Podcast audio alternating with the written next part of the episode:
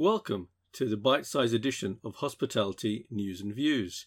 In today's edition, Raj and Richard discuss VRBO and Google. VRBO were in the news last week, and it was something that I think we always we, we know that Google are always trying to do new things and getting and especially in hospitality they've been trying for a long time to become almost like the big ota never quite seems to surface but they always try to move that way. And i thought was uh, what struck me about the vrbo thing was google have a product aimed at hotels as you know which is basically that will help you in the search engines.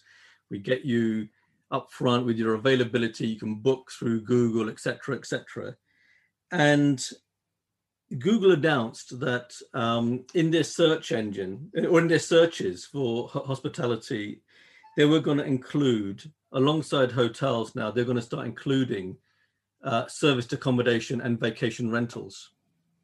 Okay, something which um, Booking.com have been doing for ages, to be honest. But what was interesting and what caught my eye was VRBO have decided not to get involved. And they'd been involved for two years Right. And I, I, was really surprised by it. And they, they took the decision a few months ago, um, well, more than a few months ago. But the, C, but the CEO of Expedia was talking about how um, they were now use that instead of using the Google ad engines and so on, they were now repurposing that money, and they have found it being more effective. They're getting more bookings. They're getting better use of the marketing is much better. They're they're they're able to get more online bookings by ignoring what Google are doing. Right.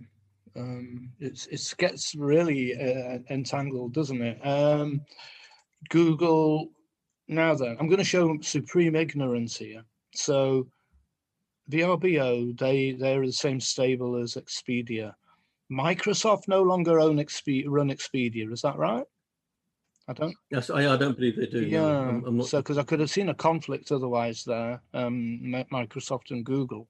Um, so, I, I, yeah, I don't really know. The, the, whole thing as well with OTAs and, and the longer term bookings, do, do, is there not a maximum 30 days um, as, as well with Booking.com, for example? Um, in which case, as we're seeing longer bookings increase, and shorter bookings, the frequency of shorter bookings, you know, going down. Yeah, it's just a it's a bit messy. It, it, for you saying did, did Google Google can book longer term bookings, can they? You can book. Well, well, I, I, I think they tend to book the sort of maximum thirty days to basically try to compete with Airbnb in many respects in that regard. That's the sort of. Mm. But this the the vacation type rentals. I think. I mean, to me, the way I was looking at it, and this is uh, what sort of struck me was that the vacation rentals you're looking at a, a seven day or a holiday type environment, isn't mm. it? Rather than just one night, two nights. That... And it just seemed to me that uh, it was interesting that one of the big players had decided not to get involved, having been involved for two years in that product, and was now saying we're getting better results. Yeah, yeah, yeah. And I think a lot of that is down to a number of things. One is they're hopefully making better use of the internet and their marketing on the internet, but more.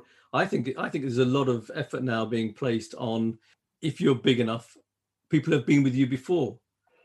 I actually think there's, and there, certainly we've been seeing it with some of our customers, that they are now getting a lot of customers coming back to them who they hadn't seen in years.